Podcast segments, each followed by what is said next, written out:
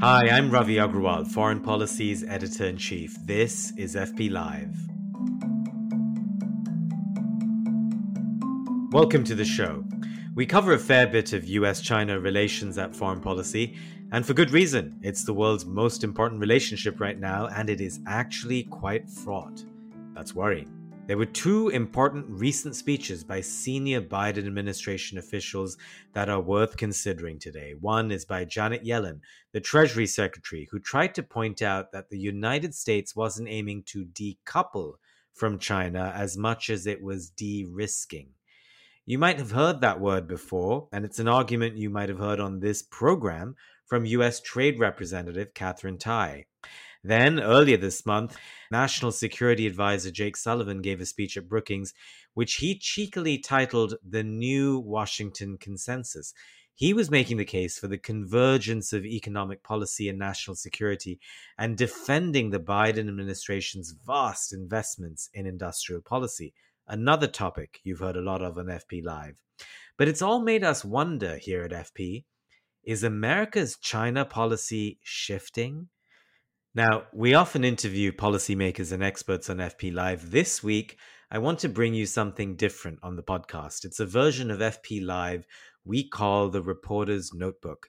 In it, our executive editor, Amelia Lester, speaks with our reporters about what they're learning from their sources, and they get at the backstories on the pieces you've often read on our website. As always, FP subscribers send us loads of questions for these discussions. If you'd like to do that too, subscribe now. Use the code FPLIVE for a discount. You can also watch these interviews live in video if you go to foreignpolicy.com/live. For now, here is Amelia Lester in conversation with our reporters Christina Lu, Jack Detsch, and Robbie Gramer. Christina, Jack, Robbie, thank you for joining me today, and let's dive right in. Christina, you wrote about Sullivan's speech last week. We've all read your piece now. Just remind us what he said that represented a divergence from previous policy guidance, and also moving it forward, how are his remarks being viewed and what might they change? Our subscriber Bao Sheng Guo asked about this as well. Yeah, absolutely. So Sullivan really outlined kind of a broader, more fundamental shift in how the US now views global trade. He said effectively that the post-World War II international economic order is not really working for the US anymore, and it's beyond kind of past time to question the assumptions that underpin the policies of those decades and really forge a new consensus. And we've been seeing moves in that direction with the Inflation Reduction Act, with efforts to carve out new supply chains for critical minerals with partner countries, with the CHIPS Act. And then with China specifically, we saw in this speech the administration's kind of clearest, most comprehensive effort at defining its China strategy and how it wishes to approach China and packaging it in a way that kind of appeals to wary countries that, you know, have been wary of how this dynamic has been unfolding. And we've seen that especially with the European Union. You know, Sullivan said, we really want to de-risk from China. We don't want to decouple. And we've seen US officials like Katherine Tai, for example, kind of lean away from this decoupling language in the past. But here, Sullivan was, you know, explicitly matching European Commission President Ursula von der Leyen's de-risking language.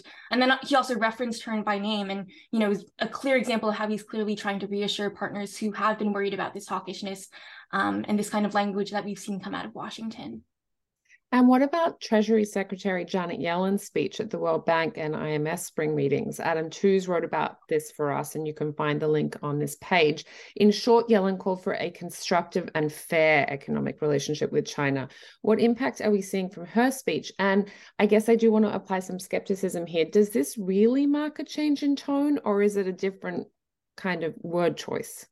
Yeah, absolutely. Yeah. So Yellen's message was really all about national security. She was very clear that that will be the priority for Washington in the relationship between the US and China. And she said that the US will really do what it takes to protect that, even if it comes at an economic cost.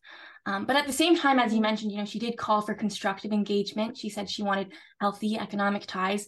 So she did strike kind of a positive tone during a period, you know, where tensions have been high. She really emphasized that the US is not trying to keep China down, even saying that decoupling would be disastrous for the world. And she said that the world is really big enough for both countries and there should be room for cooperation when possible. I want to know that this leaves a lot of questions unanswered. Sources that I've spoken with say, with her focus on national security, that raises a lot of questions about what this will mean in practice going forward and what this will look like in terms of actual policy. It's not really clear what the parameters are here. And, you know, it's not really clear also where you draw the line in terms of what counts as a national security threat and also what kind of trade-offs this will involve. So all of that is still very much so up in the air. Robbie, it would be helpful, I think, to take us back a bit to explain why the status quo in Washington for so long has been a hawkish position and why Yellen and Sullivan had to some extent walk that back. You and Christina wrote about this hawkishness recently. Has this consensus been led by domestic political factors, do you think, or by China's increasing autocracy? Yeah, I mean, I think it's a little of column A, a little of column B. I mean, it is crazy looking back, you know, 6 or 7 years ago, it's you look at public statements from different administrations pre-Trump, and it was like a different world. I think a lot of it was driven by Xi Jinping's really sharp authoritarian bent, particularly within the past decade. But on the U.S. side, I think there were a lot of Europeans and others in Washington, elsewhere in the world, who thought that after Trump left office, Biden was going to tone down the rhetoric, sort of, you know, take the sharp edges off this hawkishness. And we didn't see that happen. You know, there might be less crazy tweets that are unpredictable from a president now, but this hawkish bent in Washington is here, and it's here to stay. There was this snowball effect. I think there were a lot of companies talking about corporate espionage. There were, you know, the U.S. Justice Department, FBI intelligence community has talked about China drastically scaling up its espionage operations. But I also think a part of it is a bit about, you know, Washington psychology during the Trump era, when partisan politics seemed so noxious and really undermined U.S. credibility on the world stage. There was really only one thing that Democrats and Republicans could work on together and could agree on, and that was China. And sort of by nature of there not being anything else in the room, they started working together a lot on China, and this big sort of foreign policy blob consensus formed around, we need to get hawkish on China. And that has obviously led to the atmosphere that we're seeing today. Jack, Yellen also made a point of saying that the United States was secure enough in its leadership of the global economy to welcome competition from China. And then she added, as long as Beijing plays by the rules. And what she means by this are the rules set by the United States. What are your sources telling you about the double messaging here? Yeah, Yellen and U.S. officials are kind of like Eminem in his first rap battle in 8 Mile, right? They're nervous, but on the surface, they look calm and ready. You just hope nobody chokes in the ensuing rap battle. Nobody's panicking right now. Of course, 60% of the world's currency reserves are still in dollars. The Chinese efforts to get the renminbi going as sort of a global reserve currency haven't really caught steam. But what you see with Yellen versus the NSC rhetoric is not as much mixed messaging as it is kind of creative differences on China policy that date back decades.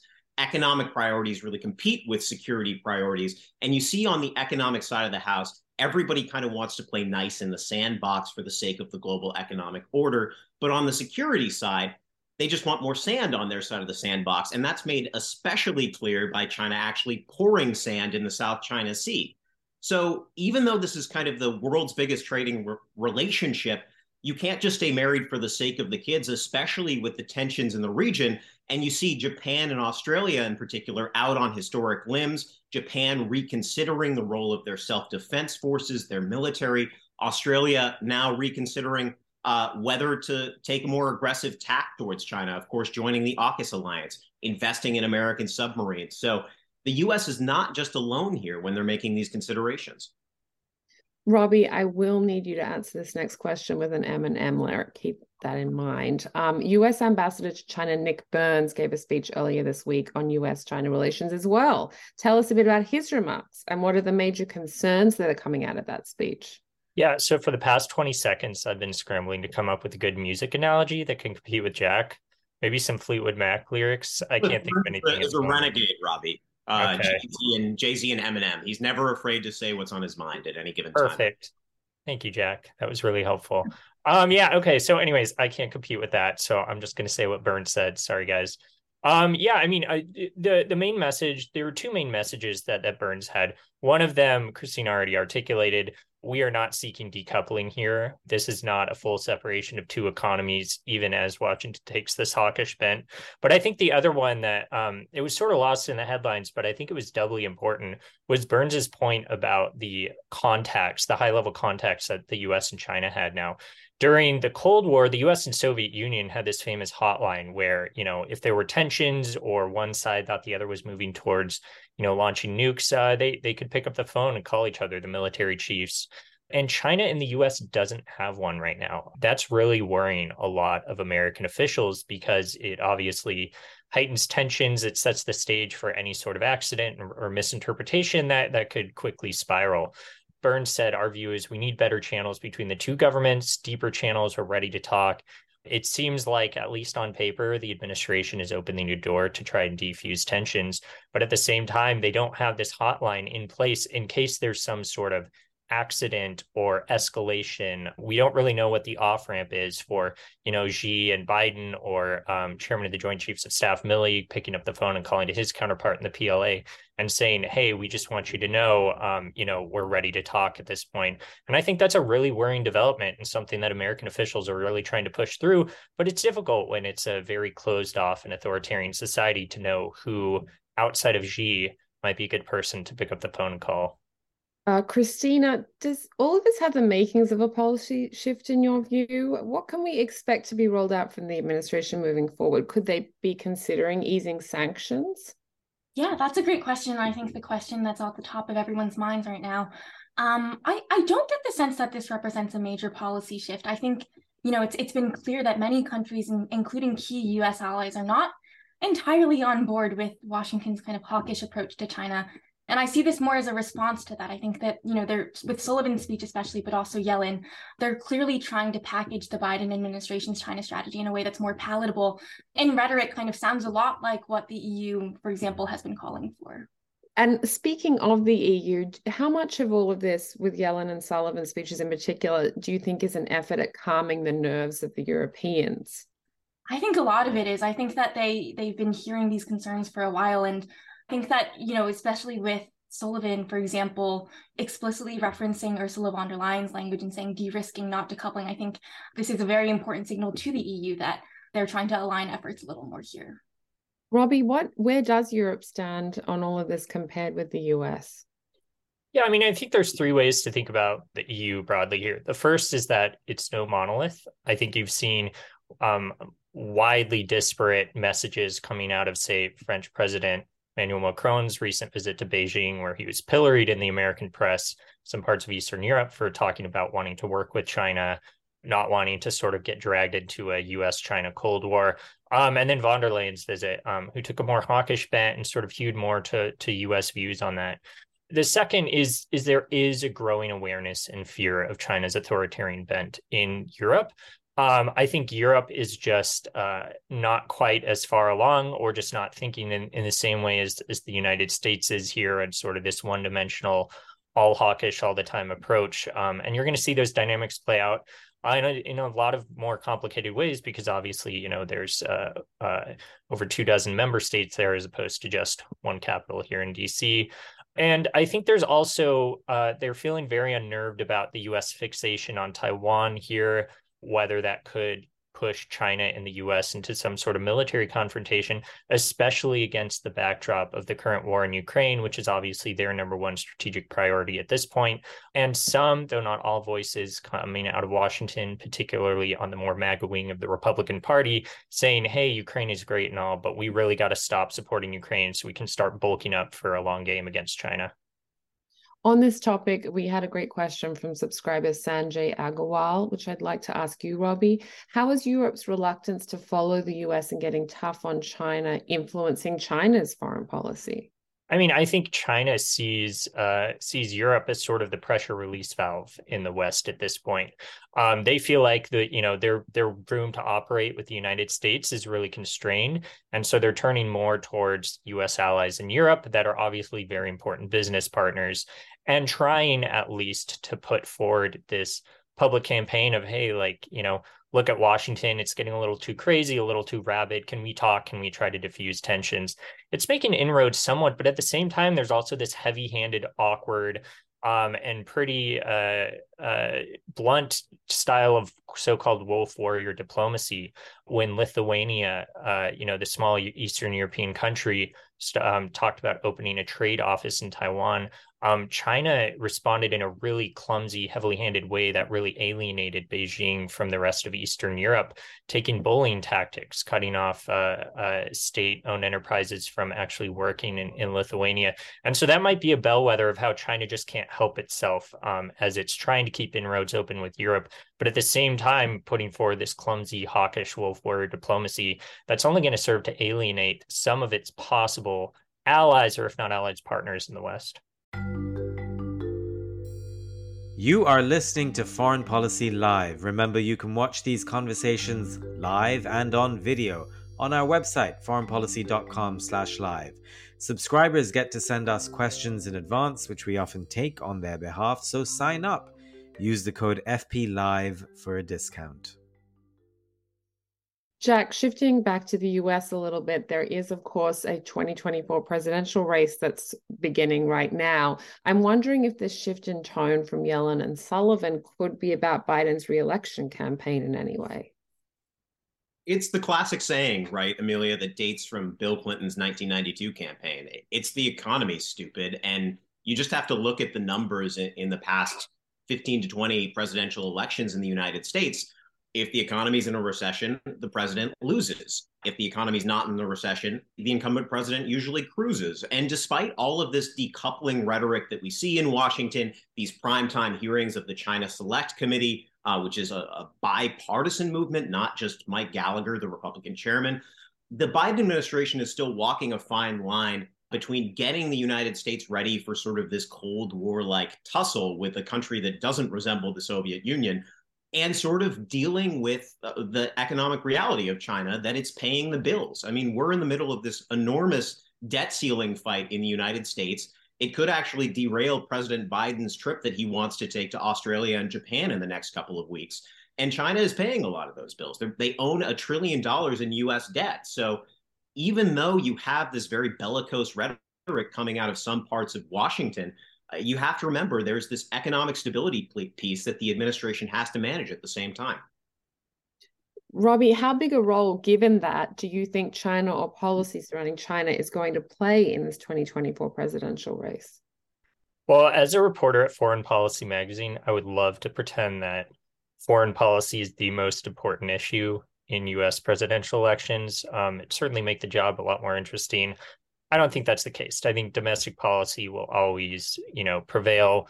But at the same time, we're just starting to see these weird, unprecedented trends across the United States that show China is percolating into domestic politics in new and unprecedented ways, even from the days of the Cold War with the Soviet Union, which was just an entirely different economic system cut off from the U.S.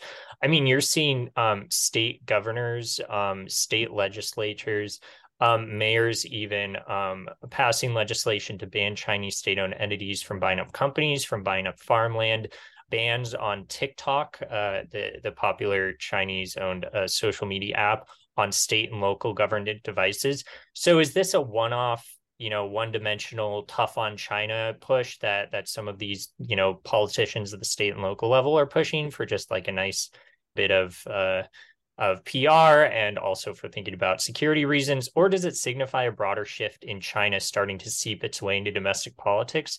I think it's a wait and see. The long story short is foreign policy is always sort of an issue at the margins of presidential campaigns. But given how close recent presidential campaigns have been in key swing states, hinging on a few thousand votes here or there, I think it could play more of an outsized role than you've seen in past elections. And speaking of foreign policy percolating in strange ways into domestic races, Florida Governor Ron DeSantis, Virginia Governor Glenn Youngkin, and former National Security Advisor John Bolton, all potential presidential candidates, they were all in Asia last week. Christina, give us an inside look at what sources are saying about these visits.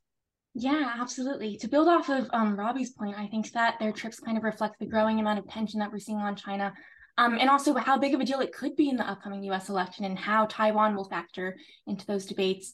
Youngkin and Bolton, I believe, were both in Taiwan while DeSantis was in South Korea and Japan. But even then, DeSantis still used his trip to really emphasize and stress the importance of US commitments to Taiwan.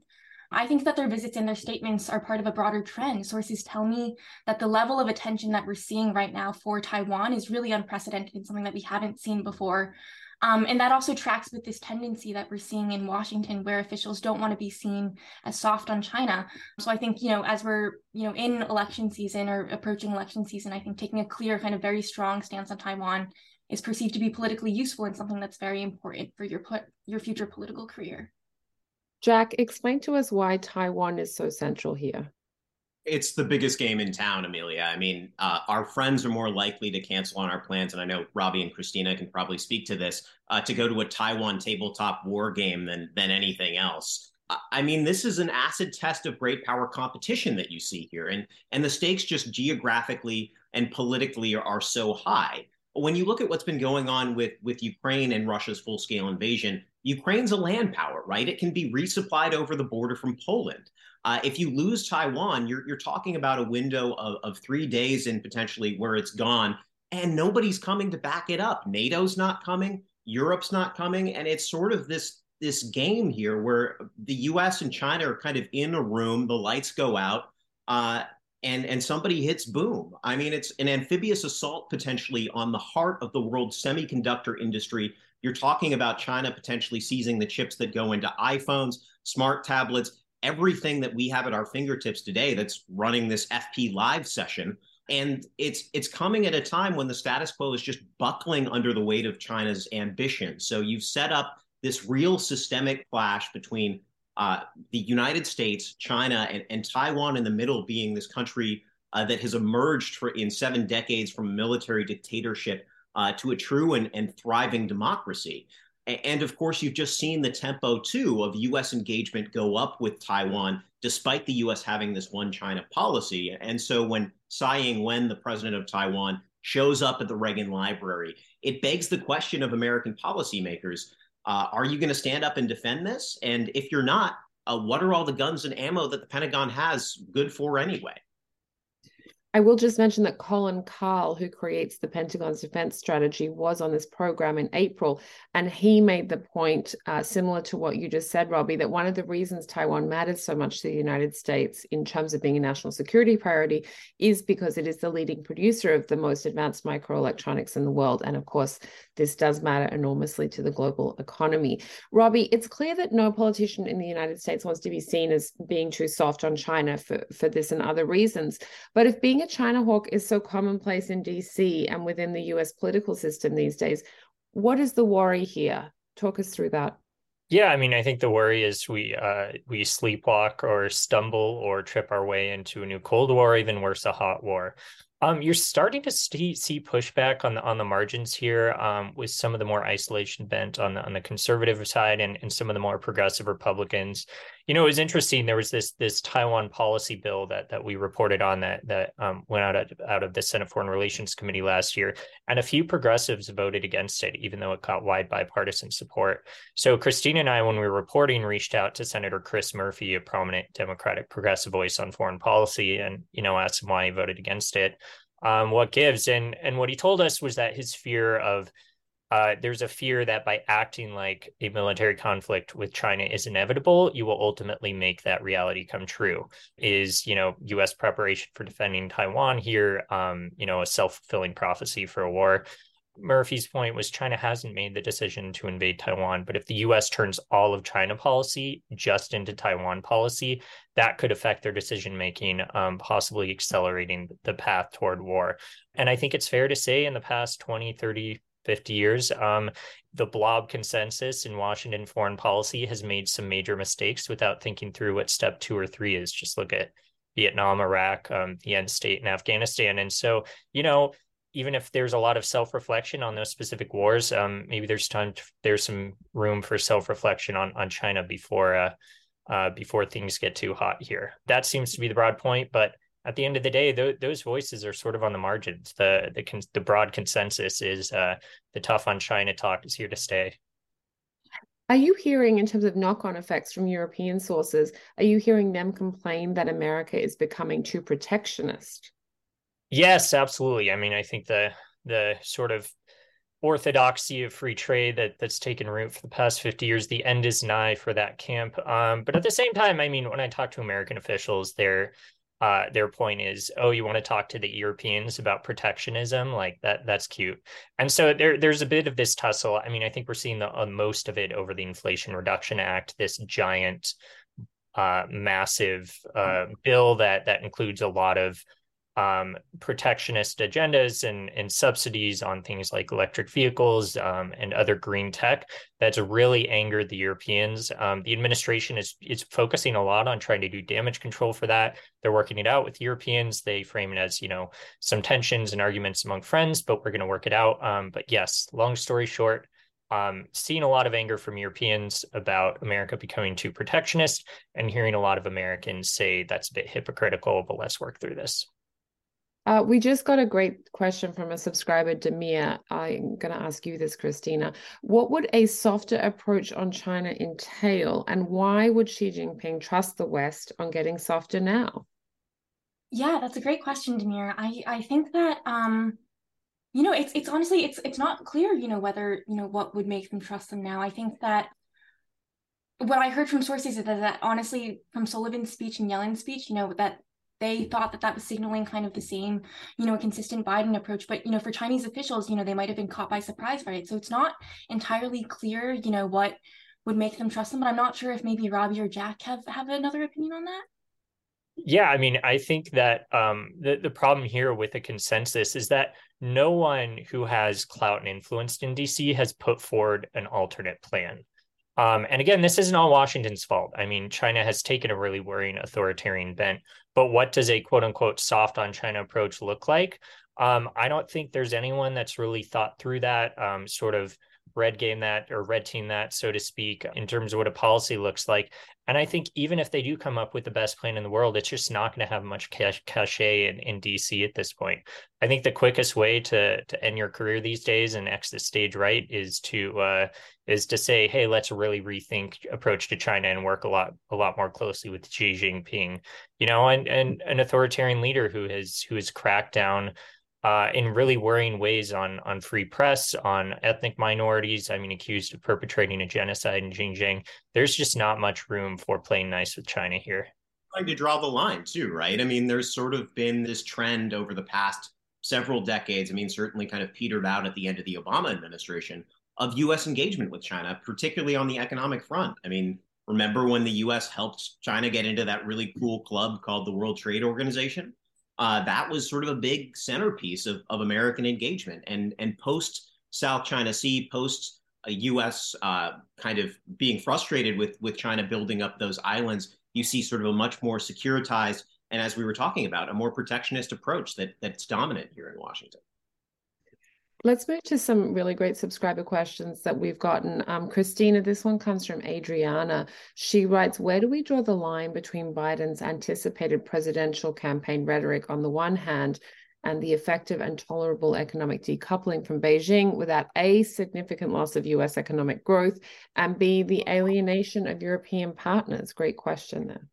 Yeah, that is a great question, Adrian. And I think it's a question that a lot of Biden officials are now wrestling with. They're clearly not trying to alienate, European officials. They're trying to fold them in by emphasizing de-risking, by emphasizing diversifying over decoupling. But we are, kind of now in this age where it seems like the economic and national security spheres are increasingly intertwined. And it's not really clear exactly what the economic trade-offs are going to be there, what they're willing to sacrifice there in the name of national security. And also on that, in that vein, not entirely clear, where the boundaries are in terms of defining what counts as a national security threat. So I think that these are questions that, are still kind of being wrestled with currently in the administration.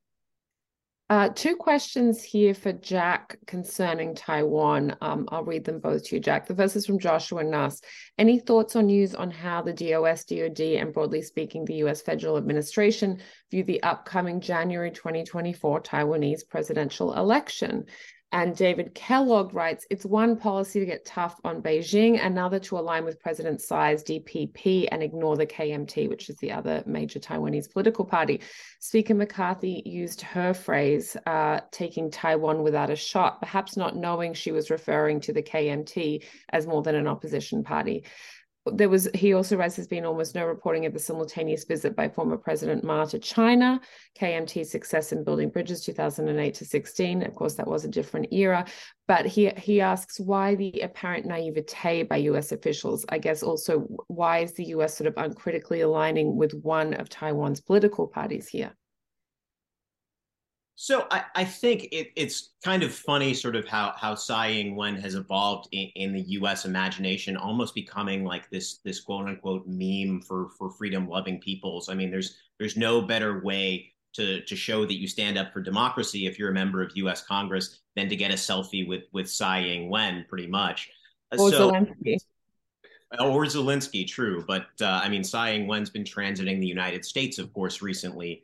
In Los Angeles, New York, and then going through a little bit of Central America, where Taiwan still has relationships. So I think there's this element of nobody knows what's going to come next, really. You've had Tsai Ing-wen kind of buy into this U.S. porcupine strategy, where the U.S. has tried to get Taiwan to spend down on platforms that could actually deter a Chinese invasion, potentially talking about harpoons, javelin missiles that could either help sink boats or help Taiwan if Chinese forces do indeed land on the island and there's house-to-house fighting. So I think people are wondering exactly what the ramifications for this are going to be if there's potentially a KMT government, which has usually been seen as softer on China. And the Pentagon certainly in the administration have war-gamed these scenarios of, is there a political consensus that emerges in Taiwan? Is there an aid scenario? Perhaps there's a natural disaster where China decides to step in. But by and large, you've seen the Taiwanese population really consolidate around the DPP views and around what Tsai Ing-wen has believed. They're obviously not stepping to the 10-yard line or the 1-yard line when it comes to Taiwanese independence. That would certainly be a red line for the Chinese, it would seem like. But they're certainly sort of trying to thrive and flourish in this condition of sovereignty that they currently exist in. Robbie, what are you hearing around Washington about the upcoming Taiwanese election? I mean, I think Jack summed it up well. I think the most important thing for American policymakers here is a free and fair election. I think there's a lot of concern about the possibility of malign Chinese influence in trying to influence or alter the elections. But in general, it's essentially what Jack said. Two questions for you then, Robbie, from subscribers on similar topics. Amy Laws writes, some Taiwanese colleagues say U.S. talk of preparing for war to protect Taiwan from being overtaken by China is just stirring up trouble. Having just visited Taiwan, they report people they talk to emphasize they don't want war under any circumstances. Can you comment on this? And then Carl Stork writes, China's rise as a world power seems unstoppable. The big question is, will the US be willing to accept that rise and share the management of world affairs with China, or will there necessarily have to be hostile competition? Because it appears the US preference is for the latter. What are the consequences? Well, I think the first thing to say here is no one wants war. Even the hawkiest of China hawks doesn't want war in Taiwan.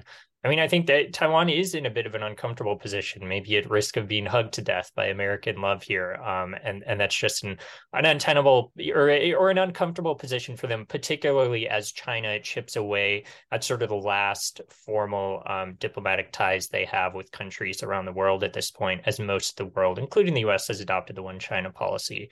On Carl's question about China's rise as a world power being unstoppable, I think that's true. I think a lot of people, a lot of politicians here in DC, even if they don't admit it, know the cat is out of the bag there.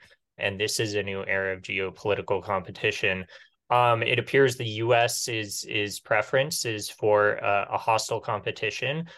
Some people could argue that. I think the retort from American officials, foreign policy experts on both the left and right, is the U.S. didn't start this. The U.S. had this policy of engagement of trying to bring China into the fold on this international system for decades, and look how China turned around and took this ultra authoritarian bent in this really worrying way. And so I think their basic comeback is, well, we didn't start it, China did, and we're ready for whatever. Whether that's a helpful retort or not remains to be seen, but I think that's sort of the crux of where we are at this moment of these US-China tensions not really having any foreseeable off-ramp in the future. Well, here at FP, we are also ready for whatever, and unfortunately we're out of time, but keep following us on FP and on FP Lives for more on this topic. And thank you to Martin Shapiro, Vicky Panosian, Louis Friedman, Stephen Moore, Dr. Cheryl Vanden Handel, Dale Leon Ponikavar, and many others for sending in their questions for us. And apologies if I pronounce your name wrong there. We are out of time. Thanks to FP's reporters for joining me today. And that was Amelia Lester in conversation with our reporters Christina Lu, Jack Detsch, and Robbie Gramer. Remember, if you want to watch these in video, live, go to foreignpolicy.com. Subscribers can send questions in advance and help frame these discussions. Sign up. Use the code FPLIVE for a discount. You can also see who else we have coming up on the show weeks ahead of time. I am Ravi Agrawal, FP's editor-in-chief. I'll see you soon.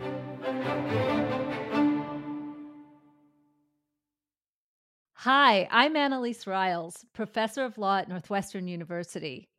I'm also an anthropologist and the host of a new podcast, Everyday Ambassador, where we give you the small tools that make big change. The idea for this show has been a long time in the making. I actually remember the exact day I started thinking about it. It was March 11th, 2011. I was in Japan conducting research on the financial markets of Tokyo. All of a sudden, I heard a loud rumbling sound and the room started shaking. Everything came crashing off the shelves. I looked out the window and I could see the skyscrapers swaying so much that they looked like they would touch. And then the sirens started going off. A tsunami was on the way.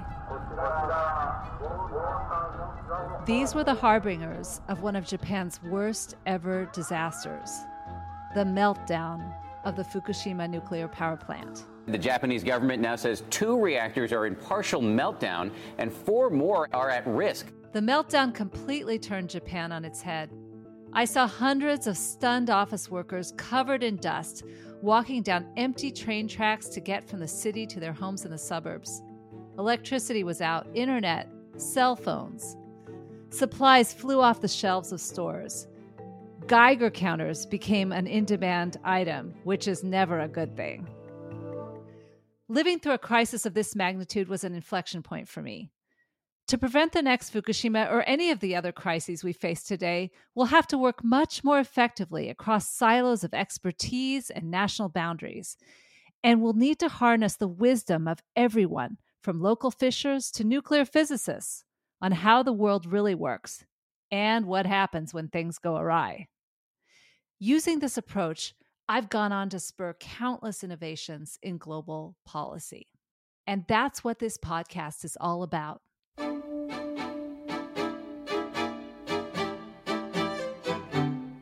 Everyday Ambassador peels back the curtains of high-stakes leadership and gives everyone backstage access to the most powerful methods of diplomacy. In each episode, we'll break things down into deceptively simple moves that everyone can make to help build a more peaceful and sustainable world. Like giving a gift. You want to make it tasteful. You want to make it thoughtful. You thought about the other individual. You thought about what their likes and dislikes are. Or creating a fiction. Taking on a fictional scenario and a role outside of the one that you occupy in your day-to-day life allows you to think through what you would like to have done differently. Or just taking the time to have fun. Trying to see this as more so building long-term relationships that are going to be helpful down the line when negotiations are a bit harder, as all negotiations are. Each week, you'll hear surprising stories which reveal the moves you can make to change the status quo, to find ways to connect and move things forward. So join me and become an everyday ambassador, coming to you this spring on Apple, Spotify, or wherever you like to listen.